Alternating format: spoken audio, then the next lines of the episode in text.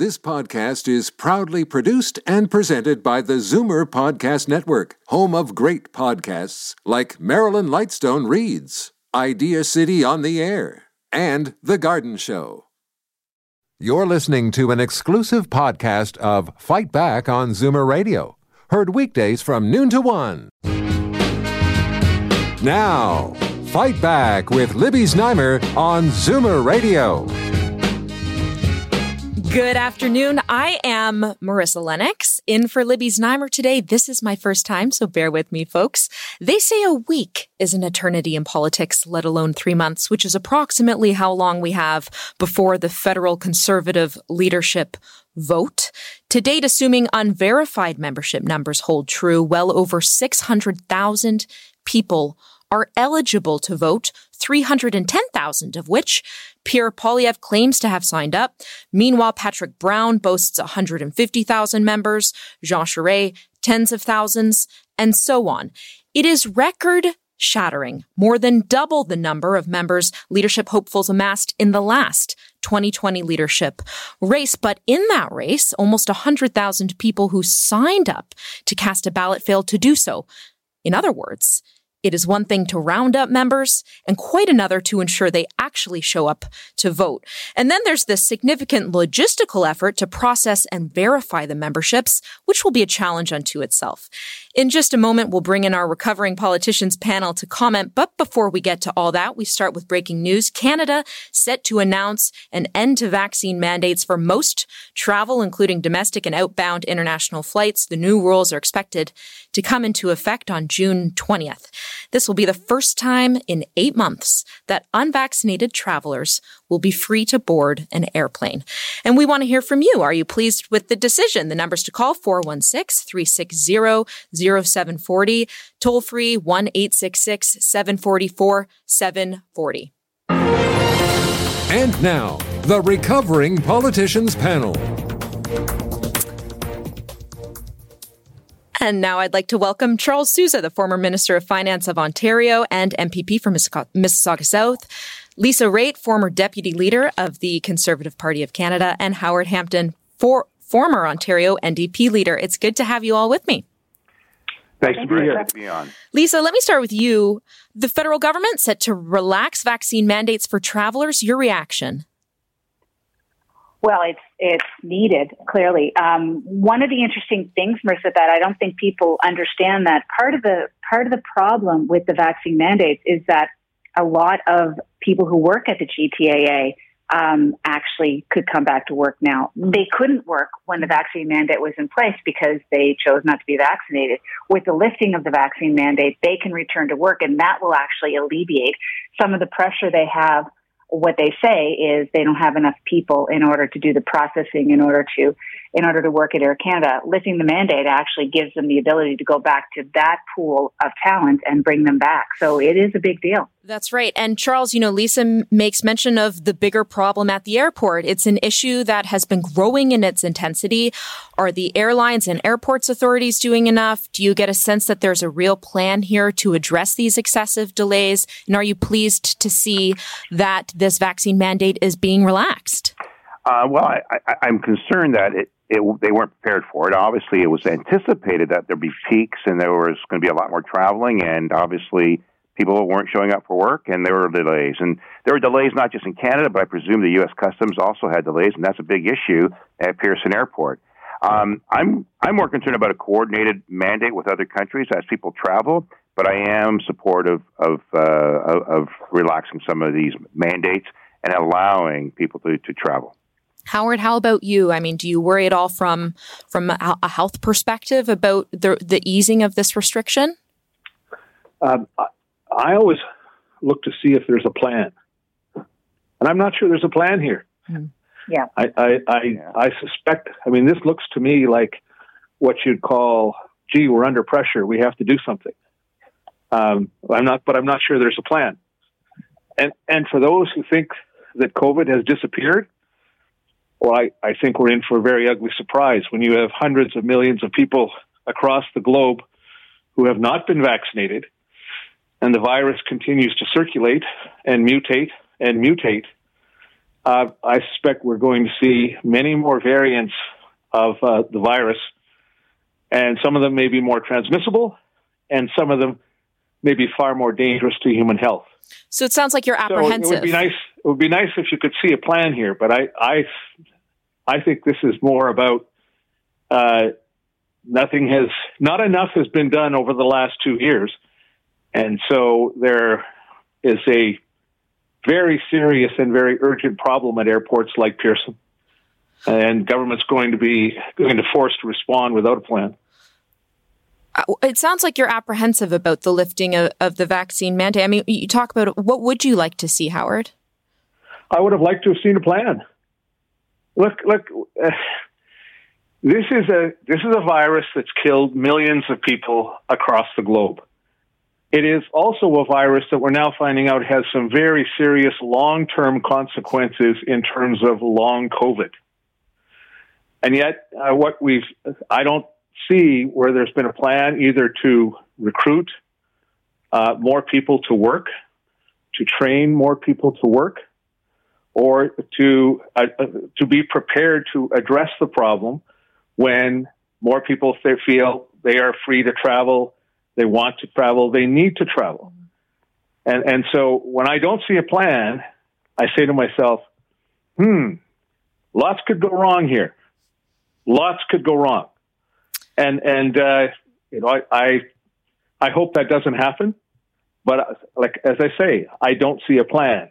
What I see is a government that is becoming increasingly unpopular because of some of the things they've done or they haven't done, and so now they're doing the politically, shall we say, uh, the, the politically easy thing uh, in, instead of having done the necessary work over the last two years. Well, and the government has said that they wouldn't hesitate to bring back in this mandate should we see other variants. But speaking about a government that's unpopular, let's turn our attention to the federal conservative leadership race.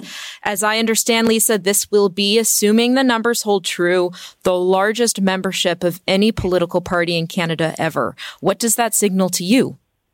Well, what it signals to me is that there's a lot of disgruntled people out there who are looking for a change in government to the point that they're willing to pony up their $15 to be part of the process of picking the next leader that they think can unseat the Liberal government. I think that's really what it's coming down to. And if I were sitting in, in Ottawa and sitting in the Liberal Party, I'd, I'd be watching it and I would be concerned because if you put it, uh, just going to put it in, in sheer numbers, and, and I know Charles and Howard will, will understand this as well. They know it. If we had 600,000 members signed up if you stretch that across 338 constituencies, and it's not perfect, but it's at least 500 people in a riding that are going to be available to volunteer for you. And with that amount of volunteers, you really can do amazing things during an election campaign. So not only from the numbers signing up, but the fact that they'll be tapped to be volunteers in the next general election is a great advantage for the Conservative Party of Canada. If the vote were held tomorrow, Charles, Pierre Poilievre, who's the front runner, would probably secure a first ballot victory. How how do the Liberals feel? You know, I, I've seen some pundits say that a Pierre victory would be a godsend to them. On the other hand, I've also seen people say that they should be worried about his brand of conservatism. Uh, the, they should be worried. I mean, I mean the numbers are huge. Uh, the points matter uh, in regards to the concentration of some of those numbers. So if Patrick Brown signed up a lot of people in Brampton and Mississauga, uh, they only get the same number of points as someone would be in uh, in Alberta.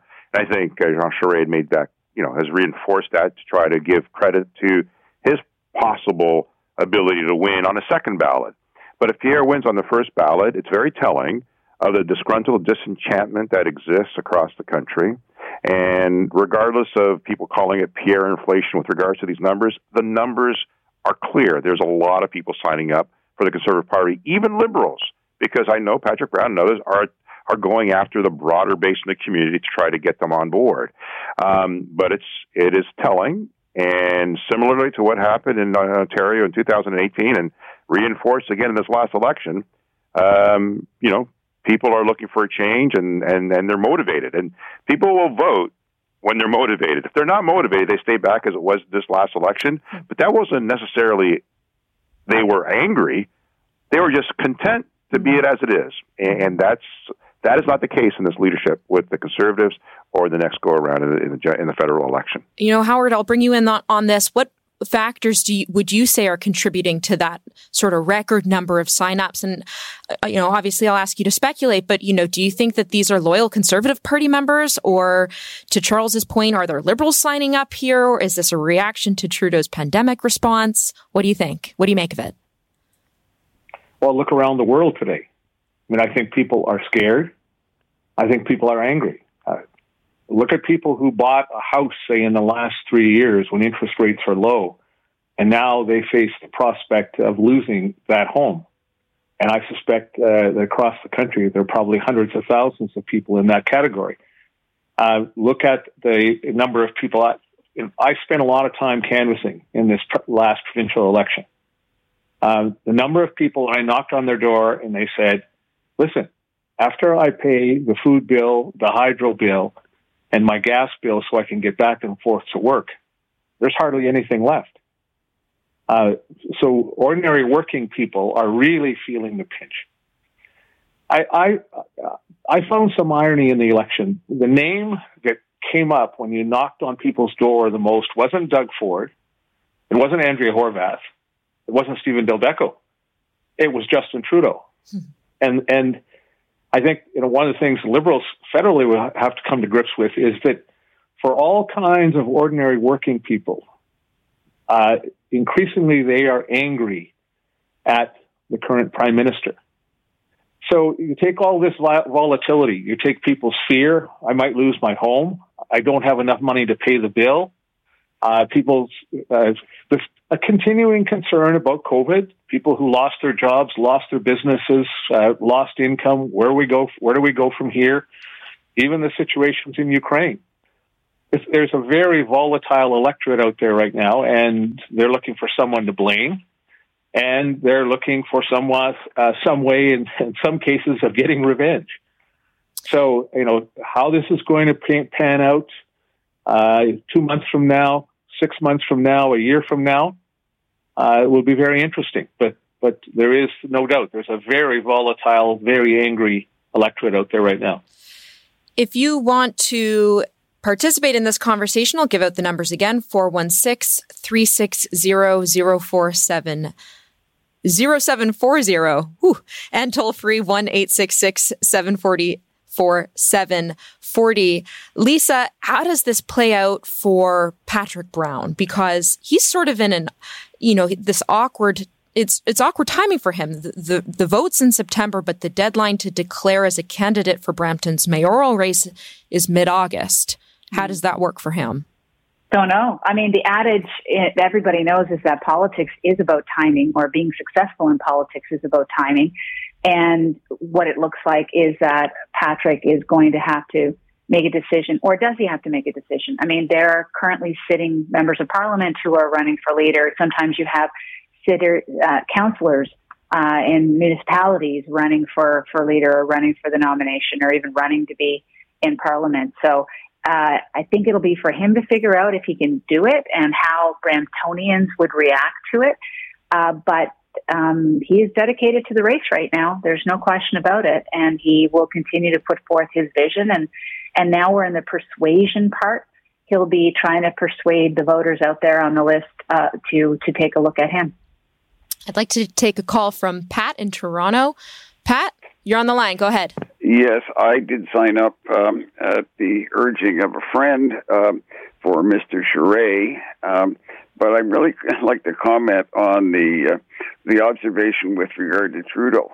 Maybe he's going to go the way that Brian Mulroney did. You know that he goes for re-election and gets almost nothing. So, just an interesting comment. All right, thanks, Pat, for that comment. Anyone like to comment on that one? I uh, I'll jump in. I I I. Uh, I think there's going to be a lot of debate in the federal Liberal Party as to who should lead them into the next election. And it may well be that uh, the current leader of the federal Liberal Party is carrying too much baggage, um, especially in these very volatile times. uh, where so many people are either fearful or angry. It may be best. Uh, some liberals, I think, may come to the conclusion it may be best to find somebody who doesn't have that baggage. Well, and some have speculated it might be Chrystia Freeland. Well, that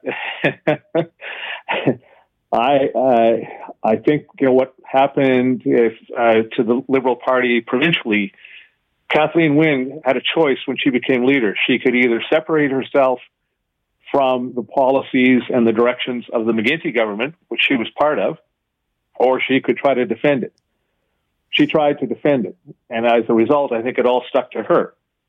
Uh, so if it is Christina Freeland, she'll have to make a very quick decision. Mm-hmm. Uh, and, and, it won't be, that's not an easy decision. Mm-hmm. Charles, any thoughts? Um, I, I think there is going to be a movement. I mean, I don't want to speculate or talk out a turn. That's what this show's for, to speculate. But I would say that um, there is a call, there is, you know, there's some desire to see some change uh, in order to re-inspire the team. Um, when it came to Kathleen Wynne, remember she did get a majority when she ran the first time after Dalton McGuinty, and that was because of policy and because of some progressive measures, while still staying true to balancing the books, so to speak.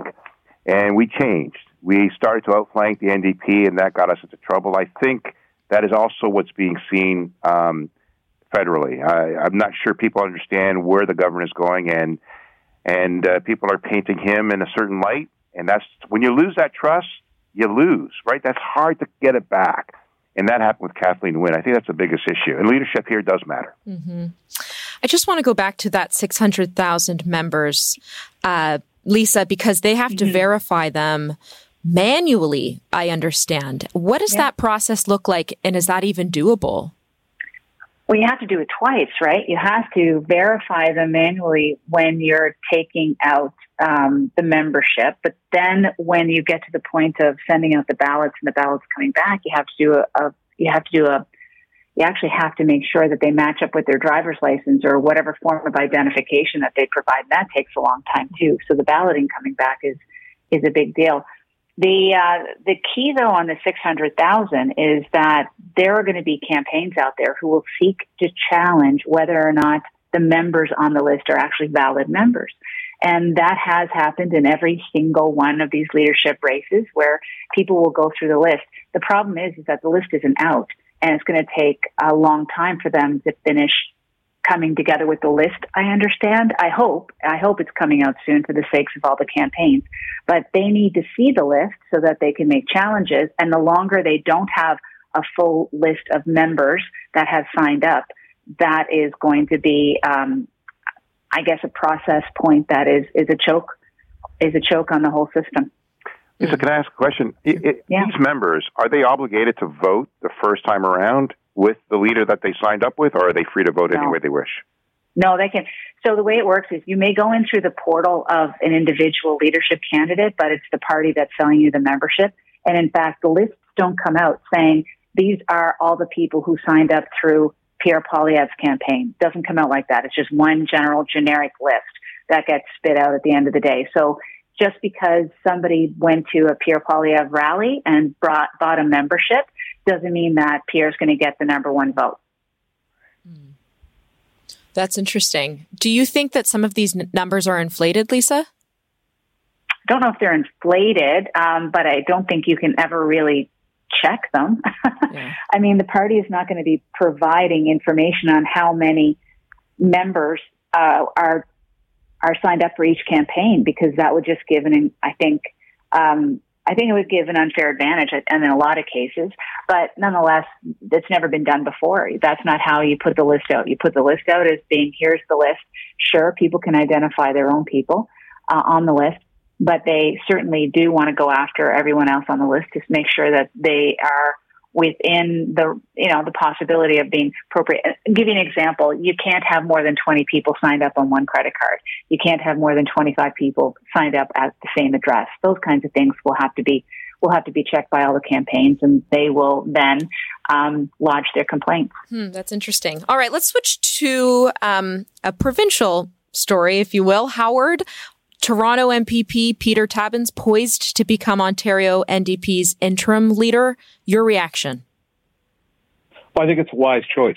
Uh, Peter's been around politics for a long time, municipally, uh, as part of an environmental organization, and uh, as uh, an MPP.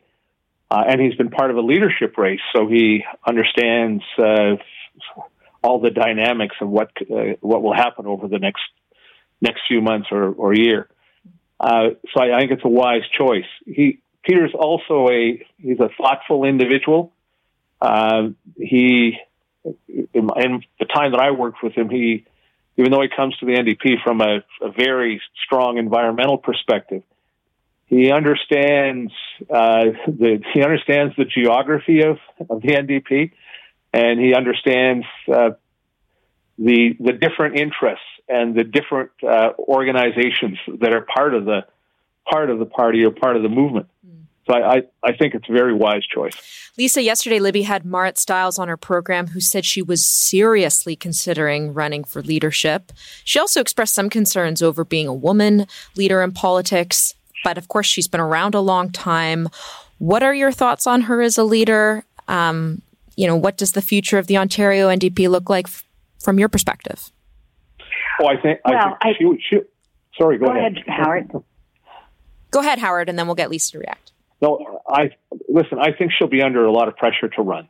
Okay, uh, if sometimes people run uh, not necessarily because they're hungry to do it, but because other people come to them and say, "Look, you have to run." So she'll be under a lot of pressure. Other people will be under pressure too. So France Gélinas, who uh, is quite an effective member of the legislature, well respected, admired, fluently bilingual. I think she'll be under pressure to run. I think uh, uh, people in Ottawa will be under pressure to run. I think uh, that you'll see some pressure put on uh, folks from London, MPPs from London, to run. Uh, I think that'll be, you know, that's that's just sort of the the reality of, of the NDP. Mm. So I, I will be quite surprised if there are not at least four uh, for current members who throw in their hat, and you might even get some surprises in terms of uh, people who want to run. Well, that'd be interesting to watch. Lisa, your thoughts? Yeah, I you know what I like about the fact of these leaderships now is that people aren't looking oddly when women run. It's accepted. We have women in every race, and women win frequently, so that's not going to be an issue. I I encourage them to think long and hard about it and make sure they raise enough money for it because you don't want to go into debt. And the last thing I would say is that if we're if we're suggesting names, I've always been very impressed with Tracy Rogers in Windsor, and I uh, very much enjoyed working with her when she was in Parliament. I think she'd make a great leader. Now, obviously, Charles, the NDP party made headlines this week with Peter Tabuns, but from your perspective, what does the future of the Ontario Liberal Party look like? Well, that's more challenging. Uh, not having status, not having resources, an office, and teams. It's going to be an uphill battle, and they have to redefine who they are, frankly. Um, and, and, I mean, the parties seem to have drifted some, and I, I think they're going to try to come back to the center, or at least find like-minded people like Jeff Lehman and a few others that have been engaged in this last election. And I know a lot of them, a lot of young people, a lot of young women who I talk to regularly about those that ran, they stay, they still want to continue, and I'm encouraged by that. But it's not going to be easy. It's going to be a long process. Peter Tabuns, I agree with with everyone. He, he's a great choice. He's very respectful, and he's also um, a good opposition member. Like he'll, we need opposition in, in this. Uh, in this mandate, and and and I worry that they, you know, the, the Ford government will not be in check. So I'm encouraged by Peter being there. I'm also encouraged by the slate of possible candidates for the NDP. They'll be more animated. I think they'll be more united, frankly, as a caucus as they go forward. All Sorry, right, and Marissa, I want to interrupt. I forgot. Um, I made a mistake. It's not Tracy Rogers. It's Tracy Ramsey in Windsor, Ontario. That's who I think would make a great a great leader. Let the correction be noted. All right, it's been good to have you all. Thank you for your time. Thanks, Marissa. Thanks, Marissa. Thank you. Quick break. When we come back, Wall Street slipped into a bear market. Alan Small joins on what it means for you. You're listening to an exclusive podcast of Fight Back on Zoomer Radio. Heard weekdays from noon to one. Oh, no. Fight Back with Libby Znaimer on Zoomer Radio. Welcome back. I am Marissa Lennox, filling in for Libby today. We learned this week that the S&P 500 has entered bear market territory. Meanwhile, investors are grappling with the ongoing war in Ukraine, which is causing global supply chain disruptions and a strain on supply of gas and the Bank of Canada is responding to record high inflation by increasing interest rates quite quickly. What are the implications of all of this? And do you have questions to engage in this conversation? I'll give out the numbers 416 360-0740, toll free, 1-866-740-4740. To discuss, I am joined by Alan Small, Senior Investment Advisor at Alan Small Financial Group, IA Private Wealth. It's good to have you, Alan. Thanks for having me. We hear a lot about bear versus bull. Give us a explain to us what it all means and especially a bear market since that is where we are now. Okay, well, so these are, are terms that are, you know, they're just tr- labels really for where we are with respect to stock market performance. So uh, a bear market is when the markets fall more than 20% from their most recent highs. So greater than 20% loss. Sometimes you hear the term correction. A correction is when the losses are greater than 10%. So anything greater than 10% losses from the recent highs is a correction and anything greater than uh, 20% would be considered a bear market. And I guess investors kind of get a little confused or caught up in these in these terms or these labels, but there are so many different types of, of indices or, or, or exchanges where stocks trade in the United States. There are uh, three main ones, which are the, the NASDAQ, which is mostly for tech stocks, maybe some pharmaceutical companies trade there. Then there's the, the main index, which is the S&P 500. Mm-hmm. As the name implies, it's an index for 500 companies, 500 stocks trade on that index. And then the smallest one is the Dow Jones, which we hear a lot of. Dow Jones Industrial Average is made up of just 30. So when you look at those three uh, indices, Dow Jones being 30 stocks only, um, you look at the Nasdaq, which is a very large index. That market is down over 30% from the recent highs. The S&P 500, which is the main index that most of us look at, which gives us a snapshot on how the U.S. in general is doing, that's down just over 20% now, so bear market territory as well. And the Dow Jones, which gains a lot of the uh, I guess, the, the media eye or what we tend to see first when we look at how things are going on. That's down about 17, 18%. And lastly, if you want to look at our market here, our main market in Canada, which is the Toronto stock market, we're just entering into correction territory now, just down uh, greater than 10% now. And the reason why we've fared better than our U.S. Uh, uh, neighbors to the south is a lot of our index is made up of oil companies. And as we all know, when we go visit the gasoline stations recently, oil stocks uh, are doing quite well because the price of oil has gone way up. So mm-hmm. that helps the oil component of the Toronto stock market. So that kind of keeps things from falling too much. But if you were to factor out the oil, our index here on the Toronto Stock Exchange would also be down uh, quite a bit more. It's amazing how it's all connected. We saw there was a bit of a rebound this morning, but you know, yesterday was a tough day, so was Friday. Is this short term or you know, how, what do you make of that? Well, I think there are a lot of people such as myself that uh, believe this market is oversold, that the selling has been too excessive there are a bunch of people that believe there's still more selling to go. So whenever you see days like we've had the last three days where the selling has been, uh, how can I use the word, outrageously high, we've seen uh, a fairly large sell-off on the Dow Jones, 2,000 points, for example. We've seen a, a big sell-off on the Toronto Stock Exchange, the, the NASDAQ, all the major exchanges. Um, you tend to get buyers wanting to buy the selling or buy the dips, as we call it.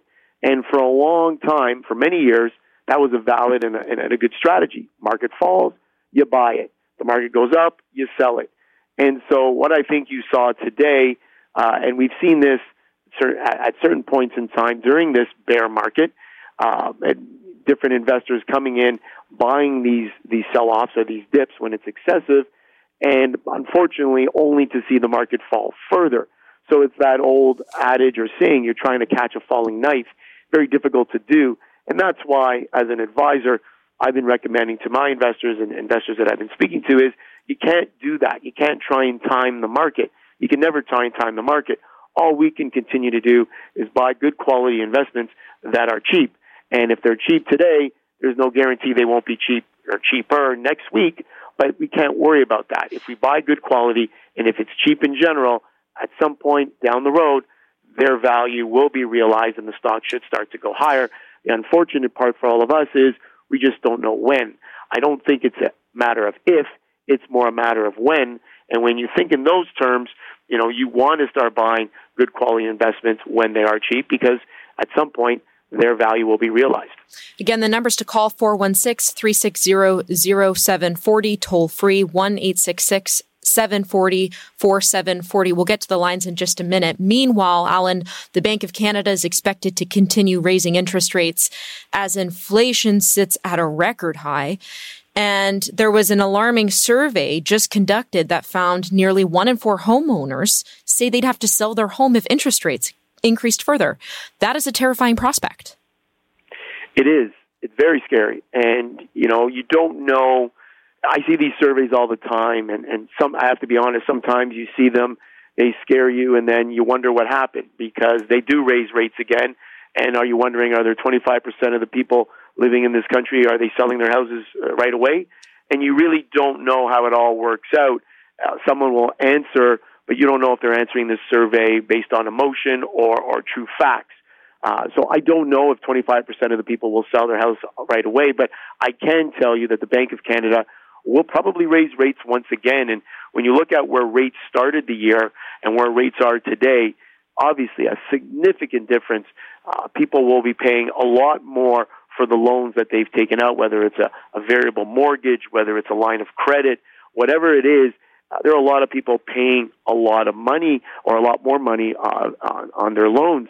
And to me, my thinking is that I'm not so sure this is the way to go. You see, whether it's the Bank of Canada or the Federal Reserve down in the U.S., they're raising interest rates to slow down this red hot, well, what once was a red hot economy, trying to dampen the demand side of the equation. And keep in mind, inflation is when you have a lot of demand and, and chasing fewer products. You see, in my opinion, I believe it's a supply issue. The fact that we have fewer products now is more the issue than the demand. So we have less oil in the world because we put sanctions on Russia. We've had China mm. uh, shut down with their zero COVID policy, so they weren't able to export a lot of the goods that they export to the rest of the world. Keeping in mind they're the second largest economy in the world. We've had a shortage of labor in our country and really in the United States and all over the world. These are issues that have, in my opinion, accelerated the inflation rate. And no matter what the Federal Reserve does or the Bank of Canada, they can't bring down the price of oil. They can't, they're not going to, you know, raise interest rates and all of a sudden Russia's going to stop the war in Ukraine. Mm-hmm. That's not how it works. So in my opinion, they're attacking the problem from a totally different angle. They're, they're trying to slow down this economy to slow down the inflation rate but the worry is, and the market is telling us this worry is, the worry is that we could go into a recession. We could slow down, or the, the central banks could slow down the economy too much by raising interest rates, put people uh, in, in hardship and at a difficult time, businesses at a difficult time just when we're coming out of COVID. And that's what the market's worried about, and that's why you're seeing such a sell off. Because I believe the market is saying that if the Federal Reserve or these central banks raise rates too quickly, it'll put us into a possible recession or definitely a slowdown, and that's not good for anybody. So I think we have to be very careful. Central banks have to be very careful, and I would be raising rates a lot slower, a lot mm. more measured, but it seems like they're in a very big hurry to raise rates. And I think that's a mistake. Right. I mean, maybe it's not one in four, but there are certainly people who've leveraged themselves so much so that if rates were to rise even more, they'd be in trouble. And I do worry about the sustainability of this. Let's get to the lines. Sita from Mississauga has a has a question. Go ahead. You're on the line, Sita. Marissa. Hi, everyone. Um, we can't blame the prime minister for everything. COVID is our biggest enemy. Then came the war people did not vote because all parties did not have enough to do with the cost of living. So ra- raising interest rate will be a an added disaster to the economy.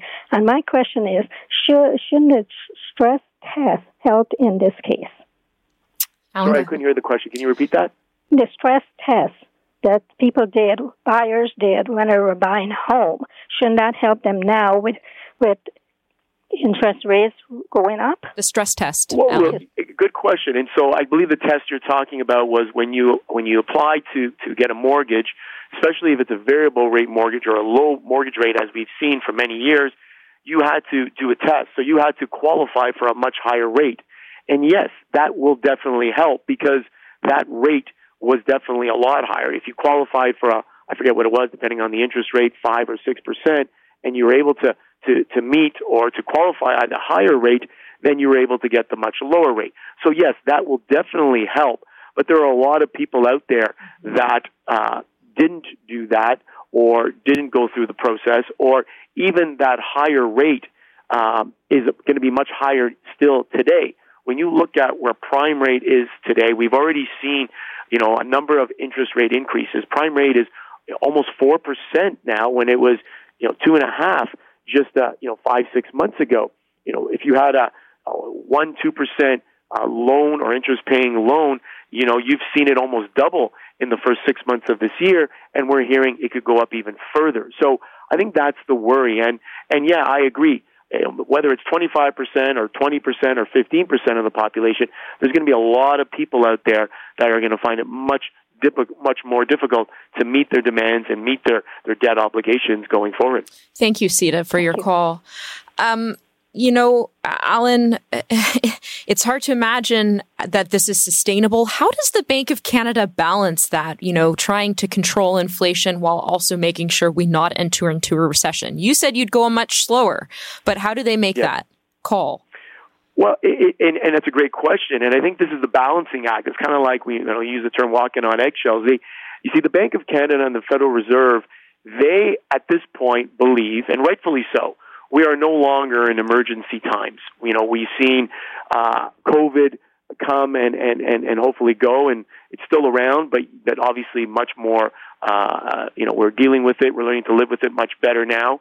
So we're not, we're no longer in emergency times. We don't have to, you know, pay people to stay at home. We don't have to keep interest rates low so that businesses can continue to function while they're not at full capacity because businesses hopefully will start to ramp up and, and, and get to, you know, full capacity as soon as possible. So interest rates should rise. There is no doubt about that. However, there's a big difference between rising, rising quickly, and to what level those rise to. And I think what's happening is you see the Bank of Canada and central banks in general, they have two mandates. One is to try and get as much as uh, full, as close to full employment as they can, and we know in our country we're getting there. Five percent unemployment rate is uh, one of the best we've seen in, in I think decades. And the other thing is to keep inflation down, and those things they match against each other. But I think right now with inflation at you know in our country almost seven percent, a number we haven't seen in, in, in decades, they're basically telling us they're going to try and get this rate down at all costs. And if there is some collateral damage, which means a slowdown of the economy by them doing this, they're willing to take that risk because they believe the average consumer out there is in good shape, has a lot of money or more money than before. Uh, unemployment rate is really low, so everybody who wants a job right now is pretty much working according to what they're telling us. There are a lot more job openings for people to fill, as we've heard. So they believe that they can do what they need to do, and it won't take us into a recession. That's the, I guess, the gamble they're taking. In my opinion, I think that's a gamble that, that they can take, but I think they need to be more measured and go at a slower pace versus the pace they've taken on to start these interest rate increases. There's a lot of speculation, no question, but you know, for anyone listening, what advice do you have for them who may find themselves in this spot, worried about their financial situation? Well, I think what you need to do right away uh, is get a, you know, understand where you, as a person, as a family, are, are, are standing. Where's what's your standing? Understand your expenses. Understand what costs you have on a monthly basis, on an annual basis. You, you need to have a, some sort of a budget in play there because if you have a variable type of loan, the cost of that loan, eh, or at least the cost may not be rising in the short term because it'll just mean perhaps if it's a if it's a variable rate mortgage, you're paying less the principal and more to interest. But at some point, these loans on a mortgage, it will go higher. You will be paying more. Uh, if you have a line of credit, uh, your, the costs will be going up. You need to understand that. What does that mean? If you're, uh, like most people, if your salary isn't going up at the same pace as these costs are going up, then that's something you need to be mindful of. You might need to, at some point, cut back in certain areas. And again, that's what the Bank of Canada actually wants. They want us to cut back. They don't want us to keep spending on real estate and these red hot areas of the economy because that's what's causing a lot of the inflation, right? Us going out and spending a lot of money. So the Bank of Canada actually wants us all to take a bit of a step back so that the inflation rate can come down. And so I think that's what needs to happen. If you're someone listening today, you need to figure out what your expenses are, what your costs are, what your debts are, figure out, you know, where this is going because I can assure you it's going higher, not lower, and you need to be mindful of that and to be aware of that and budget for it. All right, Alan Small, Senior Investment Advisor, Alan Small Financial Group, IA Private Wealth. It's good to have you, Alan. Thank you for your time. Thank you. When we come back, Charlie Dobbin, need I say more? Okay, we'll be talking about gardening. You're listening to an exclusive podcast of Fight Back on Zoomer Radio, heard weekdays from noon to one. Fight Back with Libby Znaimer on Zoomer Radio. Welcome back to the program. I am Marissa Lennox in for Libby Znaimer today. Before I introduce my next guest, a brief embarrassing story. I was at the garden nursery recently looking for plants to fill my planters, and I stumbled upon a section of peonies, which were on sale and they caught my eye. And so I was excited to plant them. So sure enough, I go home into my planter boxes. They go. And after a couple of weeks, still no flowers. And that is because I have since learned that peonies don't bloom for an entire year. Now would probably be a good time to introduce my next guest, Charlie Dobbin, host of The Garden Show on Zoomer Radio. But first, the numbers to call 416 360 0740, toll free 1 866 744 740. Hey, Charlie. How are you, Marissa? I am good. And let me just start by saying that everything I know about gardening, I 100% owe to you, but not that last thing about the peonies. I love them. I'm devastated they won't bloom this year. Well, so were they blooming when you bought them? No. Oh, there was green plants. They're green. No. So now my planter boxes are colorless. They're just green. Green. And no buds. No evidence of round little flower buds on the top? No. Huh. So maybe they're very young and they aren't quite ready to bloom yet. But you know what? You can you put them in the ground? Have you got a sunny spot somewhere you can plant them in the ground? I could. I would. They're not going to survive in the boxes. What if I brought them inside for the winter? No, no, they're outdoor plants. Some if people think if they're doing a plant a favor to bring it in, no, it's like bringing in a raccoon to keep it warm. Forget it, don't do it. uh, the producer thought it was a cruel joke to have me talk about gardening on this show. um, what did you plant this year, Charlie? Wow, what didn't I plant? Well, you know what? I I'm pretty cheap, so I planted a lot of seeds and um, uh, quite a few edibles. I've got uh, what have One, two, three, four different kinds of tomatoes growing. I've got parsley and basil. I've planted peppers and kale um, some Thai basil because I love it, peas and beans. A lot of food. Uh, a lot of food. Well, exactly. there's a rising cost of food, right? That's putting pressure on people. So, what are yeah. some of the easy things that they can grow in their garden? In terms of food? Well, certainly. I mean, it's just been a wonderful spring so far. We've had, you know, it, it wasn't too hot, too fast, which was nice. Um, you know, a cool spring prolonged so many of the bulbs and the spring blooms. And now we're, uh, it's very warm and sunny at my house today virtually no wind at all. I'm probably going to have to actually do a bit of watering, uh, which I haven't had to do a lot of because we've had very consistent rain, which has been great. Um, but I've got some uh, things I picked up that I'm going to plant. Like I, I love um, attracting and supporting uh, birds bees, butterflies, all the little creatures of the garden. So I have um, a garden that I call my bird garden, and it's all bird friendly, fruit bearing kind of plants. So you know, mulberry as an example. I have a mulberry tree that gets mulberries all over it and birds go crazy, you know, that sort of thing. And um, yeah, so Liatris, uh, some people know what that is. That's a um, very, um, very popular butterfly perennial. But you see, that's the thing with your planters. Usually we put annual flowers into our planters because they will bloom all summer. Things I need to learn. All right, this is a question that just came in from one of our avid listeners. I tried cucumbers for the first time last season. Uh, did not th- know they were so aggressive. Tips to tame. well, cucumber, I mean, it's like zucchini. Have you ever tried growing zucchini? One plant can take over the entire yard. So cucumbers are just a small version of zucchinis, really. They, um, they do, one way to tame them is uh, give them something to climb on. Make sure you've got either a trellis or you set up some kind of a net and that will keep them vertical, keep them off the ground and keep them under control to some extent. And, and so many of the edibles do want sunny locations and that can be tough in the city, you know, big old trees, etc. So, you know, look for your sunniest spots, plant um, plants that you love to eat because that no, no point in growing things you're not going to eat and uh, and you know fix the soil first always think about amending your soil mm-hmm. and then once the plants are growing you know, be prepared to give them the, the what they need. So they might cucumbers, like I say, need something to grow on. It's like tomatoes; they need most of them want to grow up a stake or they'll flop on the ground and again take over your entire yard. I'll give out the numbers to call again 416 360 0740, toll free 1 866 744 740. Um, another thing that people often have to deal with are garden pests, moths, caterpillars, squirrels in my mm-hmm. case. Mm-hmm. And one of our other listeners, tons of rabbits in their mm-hmm. area. How do you deal mm-hmm. with those? Well, they are all kind of are different challenges in their own way. Uh, things like rabbits and squirrels, if you have a dog, can be the, a dog can be a real effective deterrent for some of the little creatures that come in and chew on our gardens. Except obviously in the middle of the night, usually the dog is in the house.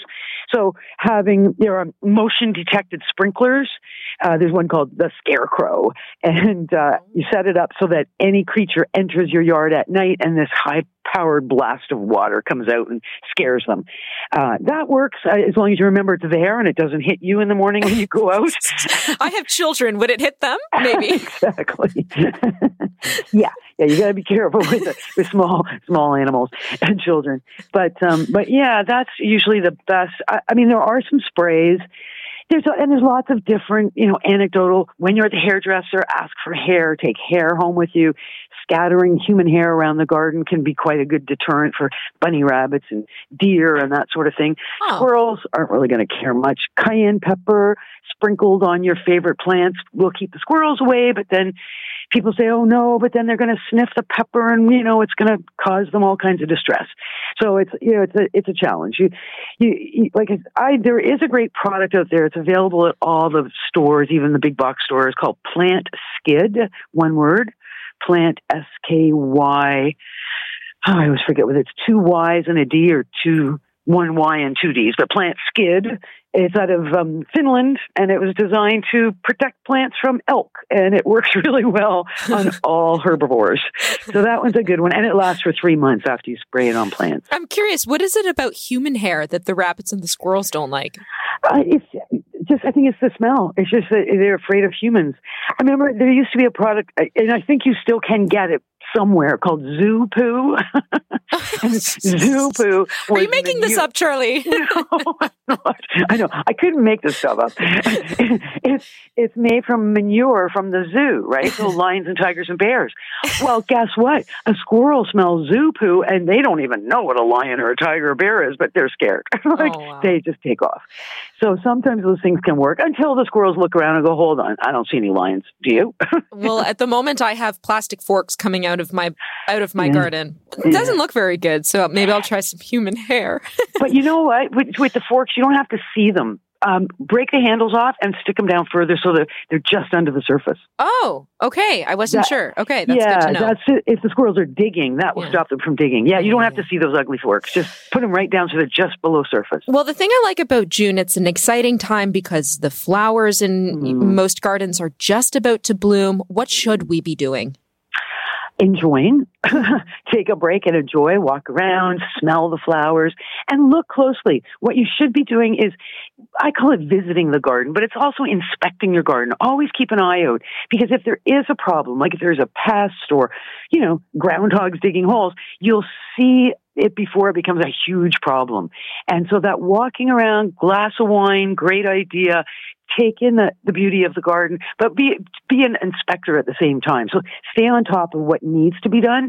Uh, at this time of year, um, for me, uh, weeding is super I was important. just going to say the weeds. Yeah, and the, the sooner you pull the weeds, the hours you will save in the future. So it's like stitching nine saves time. Well, weeding now saves a lot of heartache later. Well, do you think we should be pulling the weeds or spraying the weeds? Well, it depends where they are weeds that are coming up in between your interlocking brick, like say you've got a driveway or walkway and there's little weeds coming up, those are way too hard to pull. I spray with the um, high powered uh, vinegar, which you can buy. It'll say, you know, it'll show a little picture of a spray on interlocking brick or in between uh, patio stones. That works very well. You've got to be careful you don't spray your, your loved plants, but you can mm-hmm. certainly spray the weeds, particularly on a hot sunny day like today. They'll turn yellow right before your very eyes. Otherwise, it's mostly pulling weeds. It's uh, and it's been moist, so it's been good for. It's been easy weeding. The the roots are coming up pretty nicely because there's good moisture in the soil. All right, Charlie. Before I let you go, 15 seconds. What do you want to leave us with? Oh, you took me by surprise. um, well, I, I, think it probably goes back to what I said earlier, which is enjoy your garden. You know, I'm hosting a documentary series called Healing Gardens, and it's and so much of that is about how gardens heal us, not just physically, but emotionally, psychologically. Uh, you know, it, our blood pressure drops, our immune system improves. All kinds of good things happen when we get out into the green spaces. So do it, grab it. It's June. It's the time to be outside. Couldn't agree more. Charlie Dobbin, host of the Garden Show on Zoomer Radio, AM 740. Good to have you, Charlie. Thanks, Marissa. Happy gardening. That's it for time. Jane's in for Libby tomorrow. Good to be with you. Bob's News coming up right now. You're listening to an exclusive podcast of Fight Back on Zoomer Radio. Heard weekdays from noon to one. This podcast is proudly produced and presented by the Zoomer Podcast Network, home of great podcasts like Marilyn Lightstone Reads, Idea City on the Air, and The Garden Show.